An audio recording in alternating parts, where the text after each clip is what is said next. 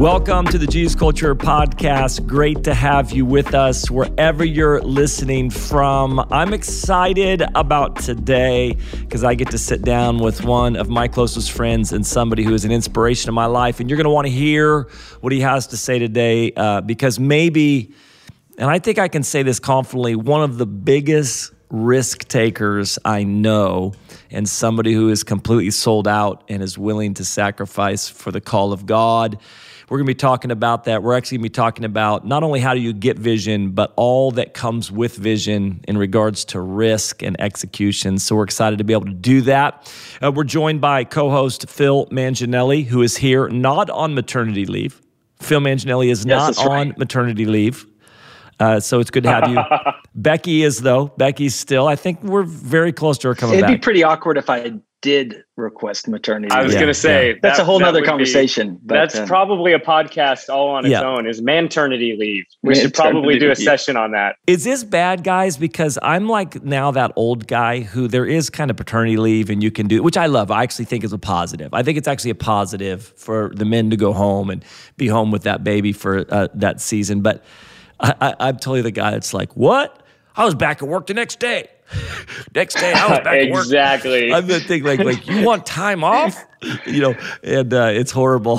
Should I even be sharing this? Am I legally responsible now if I'm sharing this type of stuff?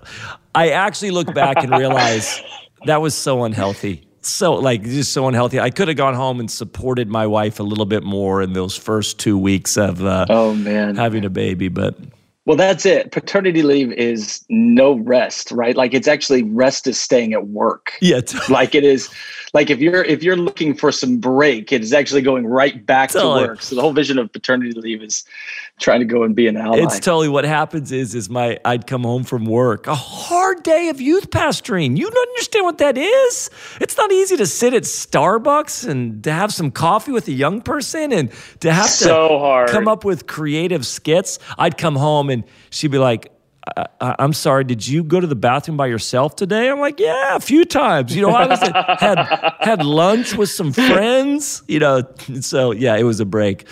But here we are. So, anyways, great to have you on the podcast. We are going to introduce our, our, our guest with us today, Andy Bird.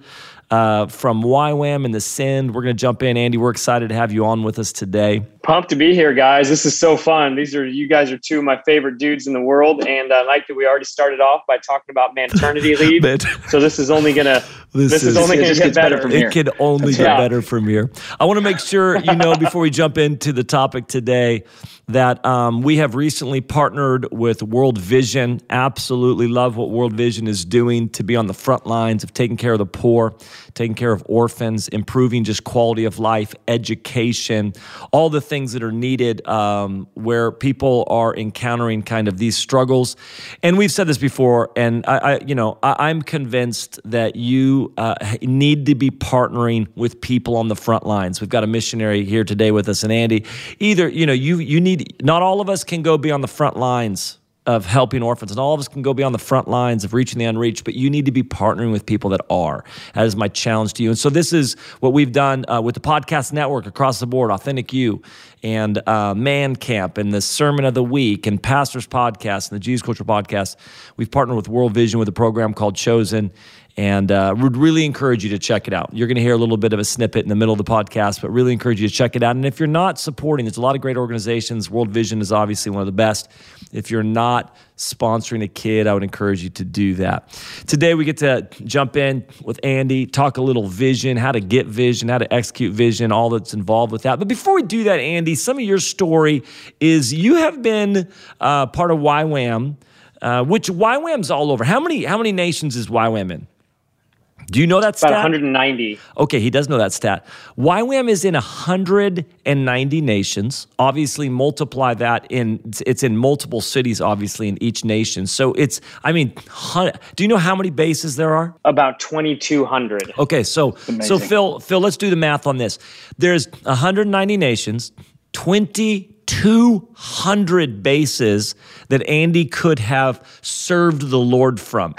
That Andy and his family could have gone and served wait, the Lord wait, and mm-hmm. reached people. Wait, I see hey, where this is going. Andy, first of all, you're a guest, so you'll talk when I, ad- I, I address cornered. you. Okay, so so this is this right is now. not your podcast. Twenty two hundred locations around the world that he could have gone to sacrifice as a missionary to give his life in service of the gospel that all would be one, and yet somehow Andy ends up in Hawaii, in Kona, Hawaii.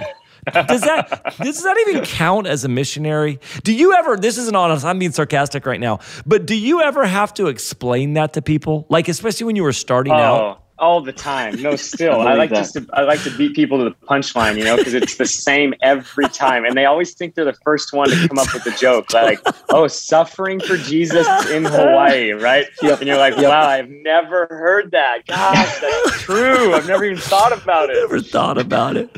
They have it's constant. Is it is it harder for young people who come to your DTSs, which I got to say this. Listen, I know we're being sarcastic. Phil and I have both been there. We would both attest to this. We've sent many of our young people through uh, a DTS in Kona, Fire and Fragrance. It's it's legitimately, I think, one of the most transformative. And I, this is going to sound so dramatic, but it is one of the most transformational places on the planet. And uh, we send young people there. There's few places I trust at the level I do with what Andy's leading in Kona.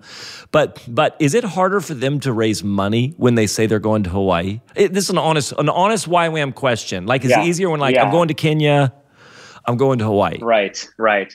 I think the thing that makes it work probably a little bit harder is that often they're emphasizing that they're getting trained in Hawaii, but they're getting launched all over the world. So they're heading to Africa, heading sure, to Asia, sure. heading to you know South America. So that that kind of helps a little bit. If it was just all Hawaii, I'm guessing it would be even harder. I'm actually going to be in Hawaii in August. I'm going to see you, Andy. I'm going to be officiating my niece's wedding out there in Kona.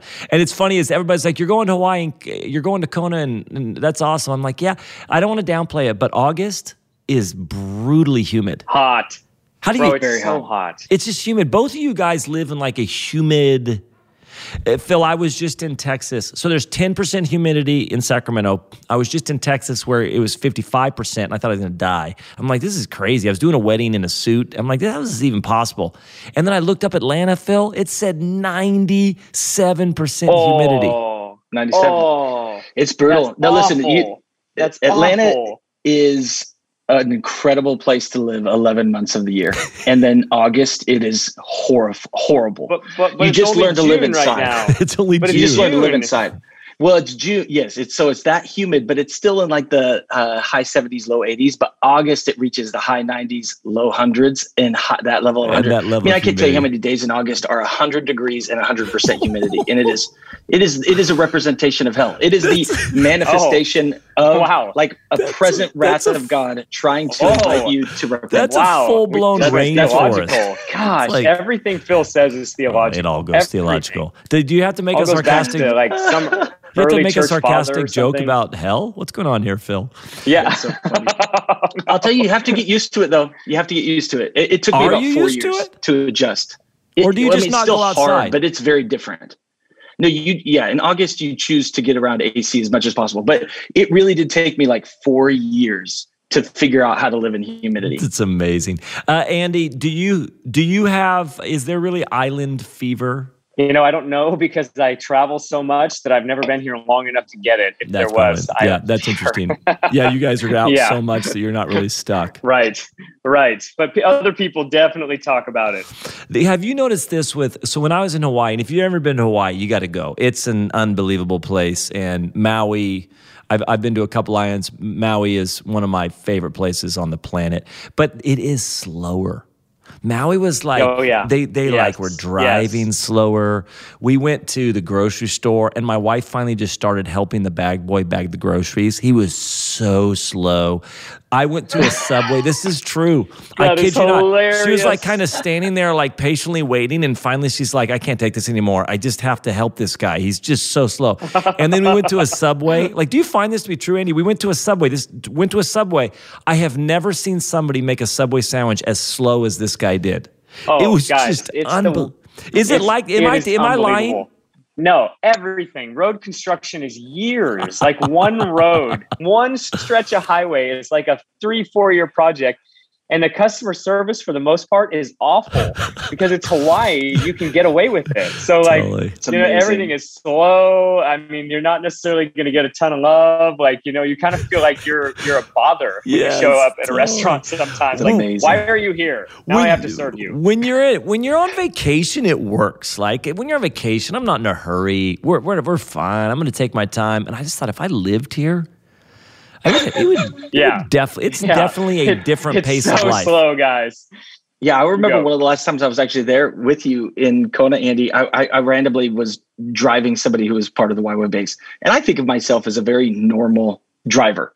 But this is exactly what they said. Like five minutes in, they go, "Oh, I haven't driven with somebody from the mainland in a while." And apparently, I was driving so aggressively that they're like, they just did. And I was like, "Oh, that, that's funny. That's concerning." Yeah. No, that's real, guys. It's going to be the end of me is is getting behind slow cars. Nothing makes me manifest and and potentially pursue counseling more yes, more than slow Hawaii drivers. Absolutely. It's bad.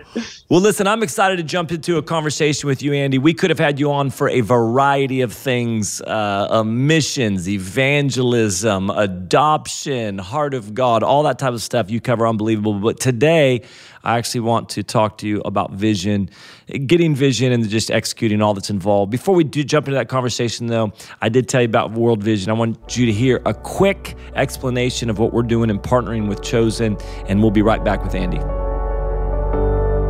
In the world's most fragile places, devastating aftershocks of the COVID 19 crisis are pushing families deeper into poverty, putting kids at greater risk of hunger, malnutrition, violence, and neglect. Child sponsorship is you making a decision to provide $39 a month for a child in their community in extreme poverty to provide the most basic necessities of life. But most importantly, you provide hope. It is one of the most effective ways to help the world's most vulnerable children and their communities address the impacts of this pandemic and lift themselves out of poverty for good, especially now. The reality is, thousands of children are waiting to be sponsored. But what you don't know is everything is about to change. For the first time, World Vision is inviting you to empower a child through sponsorship. Yet instead of you choosing them, they choose you, something no organization has ever done before. It doesn't matter who you are or where in the world you live, every single one of us wants to be seen, to be loved, to be chosen. Put the power to choose in a child's hands and give someone a chance to step into a life changing relationship with you. Text podcasts to 56170 and sponsor a child now. All right. Well, listen, we really are honored to partner with World Vision. If you want more information, worldvision.org slash Jesus culture. You can get more information there. And I just encourage you, check it out. Let's be a part of uh, helping people who are on the front lines and partnering with God changing the world in these practical ways. Andy, Great to have you on. I'm going to have you very quickly just kind of tell us a little bit of your history. And what I want to do is, I've walked with you. So, Andy, you're a friend. I've walked with you. When we sat down and started talking about taking kind of these 12 podcast sessions to talk about leadership, I just said, hey, listen, I want to have Andy on, uh, in particular because um, lead, so much of leadership is getting vision but then it's executing vision and all that's involved with that. Um, can you give some quick context, though, for people that maybe don't know who you are, who you are, and what you're doing? And then we're going to jump into kind of your send story because one of the most profound stories I've heard of really just a vision grabbing hold of your heart, but then the real work that began once you got a hold of that vision. Um, so can you just kind of give a, a, give a quick synopsis of who you are? Yes, absolutely. Yeah. So I'm so stoked on this conversation. I hope it can be so practical and inspirational for different leaders. And um, I think a lot of people are asking these questions. I know I'm asking them. So um, yeah, I've been working with YWAM for the last uh, 22 years. Been married for 20 years, and uh, we've got six kids. And based out of Kona, Hawaii, which we made fun of plenty already and um, and we've been you know do, doing training and sending young people long term and short term really for the last uh, you know for the last couple decades that's what we've been heavily focused on training discipleship and sending and uh, love what we get to do. And then out of that was where the Send was birthed, which was this kind of mass um, mobilization movement to activate believers both locally and globally. And so we've done a couple stadium gatherings with that in Orlando and then in Brazil, and headed towards um, Kansas City, Norway, and Argentina next year. So those are kind of the two worlds I live in. One is kind of more focused on the frontiers and focus, uh, you know, frontier areas of the world with little gospel access. Um, and then the other is kind of focused on on the major the world, you know, where there's lots of youth movements and churches and mobilizing and activating. And in the middle of it all is young people, which is our, you know, kind of our primary passion. So that's yeah. a bit of what we've been doing. Come on. Well, we're going to jump into the story of the send and vision. I do want to say this. I'll just throw it out right now. Uh, people to people to partner with, but um, you know, we obviously as a church have partnered with you and, and, many people. But you know, if, if if people are listening right now and you are looking for you know where to partner or where to invest or uh, uh, as far as missions um, I would encourage you not only to look at what they're doing in Kona, but also uh, even to support Andy. He's not asking for this right now. I'm going to throw this out. Uh, if you go to jesusculture.com and then go to the giving page, if you do the drop down menu, there's actually a section uh, to support Andy. And just uh, so convinced, uh, so convinced that what you're doing and all the things that you're involved in, I can't think of a better place to partner. Andy, talk to me a little bit about this. Um, the send here's what I want to talk about. We're talking about leadership. And I think anybody that really steps in and says, I want to step out and embrace the call to lead in my life, I want to, I want to take responsibility for the influence that God's given me. I want to step out and go for it. It's going to require vision and then it's going to require the execution of that vision. Can you just talk to, talk to us about, and you could tell your story if, if you want in this, but talk to us about just how do people really grab a hold of a vision? How do people really actually get that vision? Not just as something that is kind of out there, but really kind of possessing their heart? Yeah, great question. I, I can really just relate or share a little bit from our own journey on it. But I, I, heard Loren Cunningham say this once. It really struck me, and it was a paradigm shift for me in terms of vision. And uh, he, it was Loren is a very happy, you know, big vision, you know, communicator. Every once in a while, we see Loren kind of a little bit more emotional, like something God's where he's really touching his heart and it's always um, it's always quite unique. It's it's quite incredible. And one of those moments was I was alone with Loren. He shared with me, just said, Andy, so many people want to tell God what's on their hearts. He goes, but I've always just tried to be someone who found out what was on God's oh, heart. Come on, and and then Jeez. did it. And it was that to me was like really simple. But a paradigm shift where there, we have a lot of you know coaching and and messaging, and I think a lot of it's actually really good on discovering personal destiny and calling. And, and I think there can be a lot of positive in all that. But I think it's got to begin with, Lord, I, at the end of the day, I don't really want to do what's on my heart. I want to do what's on your heart. Mm-hmm. How do I join what you're already doing? And I think any vision that really has, you know, impact on on family, friends, community, city, whatever, nation, it's got to be born in the heart of God. And it's a person who is so surrendered to that purpose that really what we do and how we feel about it is sort of secondary to knowing that it's connected to the passion and the zeal on God's heart. So I would say that was really, when it comes to the send, it can all come down to one moment. I'll just share this in a minute.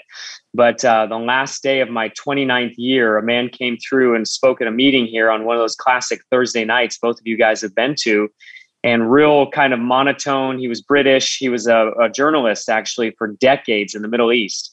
And he just very simply told the story of William Wilberforce and the Clapham sect. And then at the end of his altar call, he said, Hey, if is there, you know, these guys believed for England and they had the heart of God for the ending of slavery, the reformation of the nation, and a true spiritual awakening. And they did it. And then he simply said, Is there anyone who could believe for that in this room for America? Is there a people like William Wilberforce or the Clapham sect? And they did an altar call and they said, this is for only for those wow. who are under 30. Wow. And it was the last day of my 29th year. I literally was oh turning gosh. 30 the next day. And uh, I, I ran forward. And it, for me, it was a moment where I feel like I touched something in God's heart that I had never touched before over his passion for America wow. in a way that maybe I had touched for Afghanistan or I had felt that for Nepal or I had felt that for Bhutan. But something rocked me for America. And I felt like in that moment, God's heart for America became a seed in my heart that eventually led to the what we ended up doing with Ascend and many other things. So it, it all started there with tapping into something in God's heart versus continually going to Him with what maybe was in my heart. Yeah, I love that. I, I do think there's such a um, with if we're not careful, even preaching about vision becomes very self-centered. Right. It, what's what's on your heart? What's your vision? It's it's with, without even knowing it we can become very kind of self-centered in even our approach of vision. And i love what Loren's talking about. Rather than like what's the heart of god like what is it that's on his heart what is it that brings him pleasure what is it that he's given you as an assignment i do think more and more it's very interesting i begin to think less vision and more assignment i think that what's on your i think that what's on your heart can direct you to what's on God's heart? Does that make sense? I think that part of the discovery process of what's on God's heart can very much be linked to the things that you have passion for and all that type of stuff. But but but it is still that thing of like God, what is on your heart and what's my assignment? More than vision, what's on your heart and what's my assignment? I think there's something incredible actually about that principle because I've even, you know, Andy, I love the way you're articulating this because it's made me think about my own life. Actually, when I have come to the place where I've let what's on God's heart not only be my, my, yes, but then I let it become my heart, there is a different authority that comes out of my own life when that happens. And it's almost as if there the, there's a, an empowerment not only to that vision but there's an empowerment yeah. to execute it in a totally different way and it sometimes that's i think one of the keys is that we actually have to sometimes it starts with a yes to what's in God's heart, even if our yes. heart's a little bit further away. But this is the beauty of what he does. When we start to say yes to what's on his heart, he brings our heart into alignment. And next thing I know, all I want is what he wants. Yeah, yeah. And then there's an authority that comes out of this place. And here, I actually, here's a question I have for you. So I, I have to set it up for a quick second. I joke with Andy all the time. If YWAM had a local church denomination, I would be it because I'm, I feel like I'm a, there's a YWAM there's a YWAM essence in who I am. Uh, come on, listen. And if you know YWAM, you know this. Once a YWAMer, always a YWAMer. Always a YWAMer. It's the True. one. It's the it's the one thing. Once you join YWAM, it's like the it, you can never get out ever. It's always in your blood. so, but so in that, right, it's been a huge part of my my life and the the joy and the honor of being able to go and be a part of and speak at YWAM basis specifically to go to Kona and be a part of Fire and Fragrance. The one yes. thing that I, I I've that is in Fire and Fragrance, and I mean this, is there is an expectation and a culture for encountering God unlike anything I think I've ever seen before. Like in the mm. mass level that it's in. There is literally, it's not just a person or a group, there is a culture of radical hunger and expectation for God. And I just even think about that part because uh, here's my question for you. Obviously, this is a work that the Lord does. So I have we don't even need to we don't even need to ask or settle that question. That is a work of the Spirit that requires the Spirit, but it also requires us partnering stewarding, growing, learning. Like, what was it like, Andy, to have a vision of that kind of culture and then seeing it come to pass? Because I think mm. if any, mm. anyone here who's listening, who's a leader, I'm just telling you, you, yeah. you, if you saw what's happening in fire and fragrance, it would put a seed in your heart. If you saw that spirit, this is what would radiate inside of you. I have to give my life to yeah, something like this. All I want is in my own culture yes. for this kind of radical hunger and expectation to consume. So wow. even having this conversation with you, Andy, I think it's the like having the vision of that, but then getting there, which yeah. is so rare. Yeah. I, mean, I would love to ask like what what what do you remember about that journey that actually led f- from A to B? Yeah, wow, I love that, guys, and so encouraged that you'd even say that. Um, is what sticks out to you in the culture. It's certainly been a desire and a goal, and I think we feel like sometimes we're doing it better than others. But um, I would say a couple things that early on, when that really became a strong value for us, a culture of spiritual hunger, is um, it is a battle, and I think you we all face that. Every leader listening right now faces the same battle to recognize we are in a culture war and the question is, who's going to win the culture war? Uh, there's no, there is no uh, white flag. There is no timeout in the culture war. There's no home base that you can just pretend like the culture war is not happening. And for us, every three months, we get a whole nother group of students. So the culture war begins all over again. Mm. And I think in some ways, actually, that has played to our favor because our staff never gets stagnant in creating culture. Every oh, wow. three months, they're forced to create the culture wow. again. And That's I and I think that had to be a little bit of the strength of some of the people movements in history, even today, or even the early church, is that so much of the growth of the church was new believers. So you were constantly having to create culture wow. again. Wow. So then your your leaders never get stagnant in culture and and essentially plateau. Yeah. But you you've got another new believer who needs to learn the basics of following Jesus. Here we've got another mm. 300 students coming in that are coming from a culture of maybe performance or consumerism and we are in an all out battle to help lead them into spiritual hunger. And our staff have to stay in the battle, mm. or we end up looking at our quarter going, This is not what we are living for. Jeez. This is not the vision, right? So then we're forced to fight again. So I think it keeps our guys sharp and on the edge. And some would see the transientness as a disadvantage. I actually see it as an advantage so in that sense. So I think that's been one of the breakthroughs in that is is never growing stagnant and having to create new culture for new people. I've heard the same thing about church planners that they they when they were in a mobile setting, there was just a pioneer spirit on what they were doing, and then they get into building, and all of a sudden they begin to lose that pioneer spirit. That's incredible, Andy. That just right there, honestly, that's speaking to me so strongly. Andy, let me ask this. Um, um, you get a vision, and again, we could unpack uh, these. These podcasts are sometimes we're just hitting somewhat the you know the thirty thousand view, uh, but you get a vision. People have a vision here I think we all applaud it, right? I think we're all excited about the vision. We're excited about changing the world. We're excited about stadium gatherings. We're excited about planting a church. We're excited about starting a business. We're excited about God using us.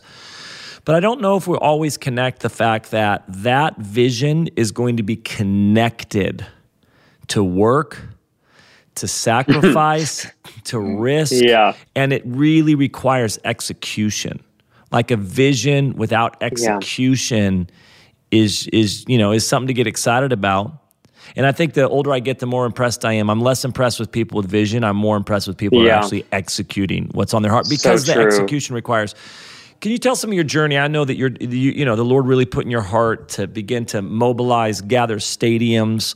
As you yeah. stepped out, not were you surprised because you've been around for a while in leadership, but can you just, what, what would you tell people about this thing of there's real risk, there's real sacrifice, there's real leadership skills needed and execution in order to really see mm. that vision unfold? Yeah, man, I love that. And isn't that true? It's like when we're younger and we so aspire to leadership and you know just the glamour of it the you know whatever everything we think. And then you the more you lead the more you're like what was i thinking? Yeah, totally I totally. Can i get back to a little less responsibility. Um, i think you're so right and i think it is the dividing line between leaders who mark history and those who don't is those who are willing to work and never quit. And um, I just think that's the dividing line. I think there's a lot of people that die with a lot of vision in their journals that never got walked out. And then I think there are people who leave a true mark on history and a true mark on others. And they're those who are willing to take even less vision than maybe those who had great journal entries, but to do the hard work, the grit, the endurance, the sacrifice and that is truly the dividing line in history. And that is truly the dividing line today, where maybe work ethic isn't as revered as it has been in wow. previous generations. Yeah, and, totally. And so I think that, you know, we've just got to be a people that value that and see the dignity of hard work and find God in hard work. And it is, it's a huge amount of execution. Honestly, it mm. floored me when we had the vision for the first stadium in Orlando. I had never even led a conference before. So, you know, going from like schools of like 300 to hoping to fill a stadium with 60,000 people. I mean, the learning curve was so steep. I literally I felt I almost died almost every day. It was so over my head. This isn't even sarcasm when what you're saying and I think it's important because we joke a lot, but there's real stress that you had to navigate. Oh, oh. Sleepless Banning, nights. It was overwhelming. Yeah, and you get it. And and honestly, you were you were super helpful to me. And honestly, th- I think this is an important thing I'll say is when I called you at the very beginning with this vision and the opportunity, and you said something to me I never forgot. And I needed for the year ahead that would be the hardest year of my life in terms of of work and pressure, expectations, the potential for failure, risk. You said, Andy, even if it doesn't fill up, even if it's not as incredible as you thought, even if you don't pack it out, even if not everybody goes on board with you, he goes, when you're 80 years old, sitting in your rocking chair, what will you be grateful that you did? That you held back and you were hesitant, you played it safe? Or will you be grateful that no matter the outcome, you risked it all for God, for the gospel, and for the kingdom? And you use that mm. rocking chair analogy. And for me, that was, I was like, okay, I'm in. This isn't about whether 60,000 come. This is about obeying God. And this is about the dignity of the hard work to do everything to see that um, happen. And the yeah. pressure was overwhelming. And uh, honestly, I didn't know that kind of pressure existed. Um, and and for me, the hardest thing was actually finding my bearings in the midst of the pressure. It was that I was so used to finding home in a certain way, like mm, finding yeah. home with God. And all of a sudden, that pressure pushed me out of my normal surroundings, and I couldn't find home anymore. And it took me months Boy, to realize that I was trying to change my circumstances to get back to my previous understanding of home. And instead, God was wanting to build home so with good. me in my new circumstances. Man, Under that kind of pressure, He wanted to build a home with me. And that changed everything. That was probably four or five months into the journey.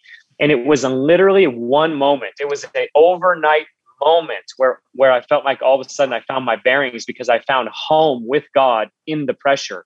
I couldn't get out from underneath the pressure. So they were real deadlines. It's real hard work. There was really needed to be uh, millions of dollars raised. Those, yeah. those, those. I couldn't get out from under that. I couldn't pretend that away. I had to find God in the midst of it, and that's what changed everything. So this is what I want people to hear you had a vision, and man, it's exciting. The Lord spoke to me. There's prophetic swirling. I got the heart of God. We're going to fill a stadium.